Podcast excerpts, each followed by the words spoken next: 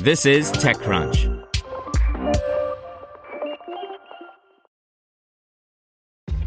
This episode is brought to you by ShipStation. You know, some things take a lot of work, like sending little robots to far off distant planets. And just as that's challenging, so too is running a successful e commerce business, especially when there's so much to do. So I want to introduce you all to ShipStation. Now, I love using ShipStation because of its easy to use dashboard, which makes managing orders and printing labels a breeze and super smooth. Oh, and the customer service is just out of this world. It's exactly what you need to help grow your business. Sign up for your free 60-day trial at shipstation.com slash technews. That's shipstation.com slash technews. This podcast is supported by Tools and Weapons, the podcast hosted by Microsoft Vice Chair and President Brad Smith. Each episode features insight you won't find anywhere else from the center of the conversation surrounding emerging technologies like AI. Right now in the podcast, you can hear a special episode where Brad Smith lays out Microsoft's vision for a vibrant marketplace driving the new AI economy. To hear more, follow or subscribe to Tools and Weapons with Brad Smith wherever you get your podcasts. Welcome to TechCrunch Daily News, a roundup of the top tech news of the day. Brought to you by Quantic School of Business and Technology. Quantic's highly selective admissions model enables future leaders to accelerate their careers. Learn alongside students and alumni from around the world who match your potential. Learn more at quantic.edu/techcrunch. Facebook tries to get less political. Oracle's TikTok acquisition may not be happening, and Twitter says Donald Trump is banned forever. This is your Daily Crunch. The big story is Facebook announced that it's testing changes to the news feed that would downrank political content. The company says the results will help determine how it treats such content in the future.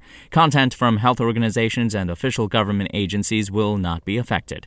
Two years ago, Facebook said it would be downranking publisher content in favor of content from family and friends, but this time it's targeting politics specifically. For now, this test is only being conducted with a small group of users in select markets including the United States, Canada, Brazil, and Indonesia.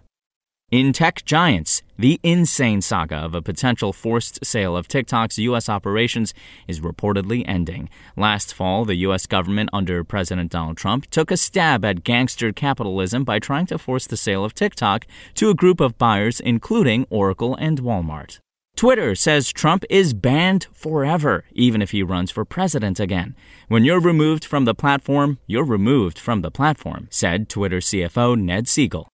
In startups funding and venture capital news, Israeli startup CYE has raised $100 million to help companies shore up their cyber defenses. CYE conducts offensive operations against their customers, with their permission, to find weaknesses before malicious hackers do.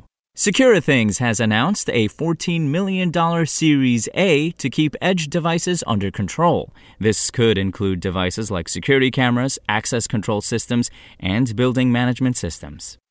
Here's advice and analysis from ExtraCrunch. Three ad tech and MarTech VCs see major opportunities in privacy and compliance. We asked them to update us on whether deal flow has recovered and to look ahead at the possibility of additional regulation. And there's a new edition of Dear Sophie, the advice column that answers immigration related questions about working at technology companies. She's answering questions like How can I improve our startup's international recruiting? Just a reminder, Extra Crunch is our subscription membership program, which helps founders and startup teams get ahead. You can sign up at techcrunch.com/slash subscribe. In other news, Ancestry says it fought two police requests to search its DNA database. Neither request resulted in the company turning over customer or DNA data. And finally, NASA will use Fitbits to help prevent the spread of COVID 19. NASA will provide 1,000 of its employees, including 150 astronauts, with Fitbit devices in a pilot program. That's all for today. For more from TechCrunch, go to TechCrunch.com. Want to learn how you can make smarter decisions with your money? Well, I've got the podcast for you. I'm Sean Pyles, and I host NerdWallet's Smart Money Podcast. Our show features our team of nerds, personal finance experts in credit cards, banking, investing, and more. And they'll help you make the most of your money while cutting through the clutter and misinformation in today's world of personal finance.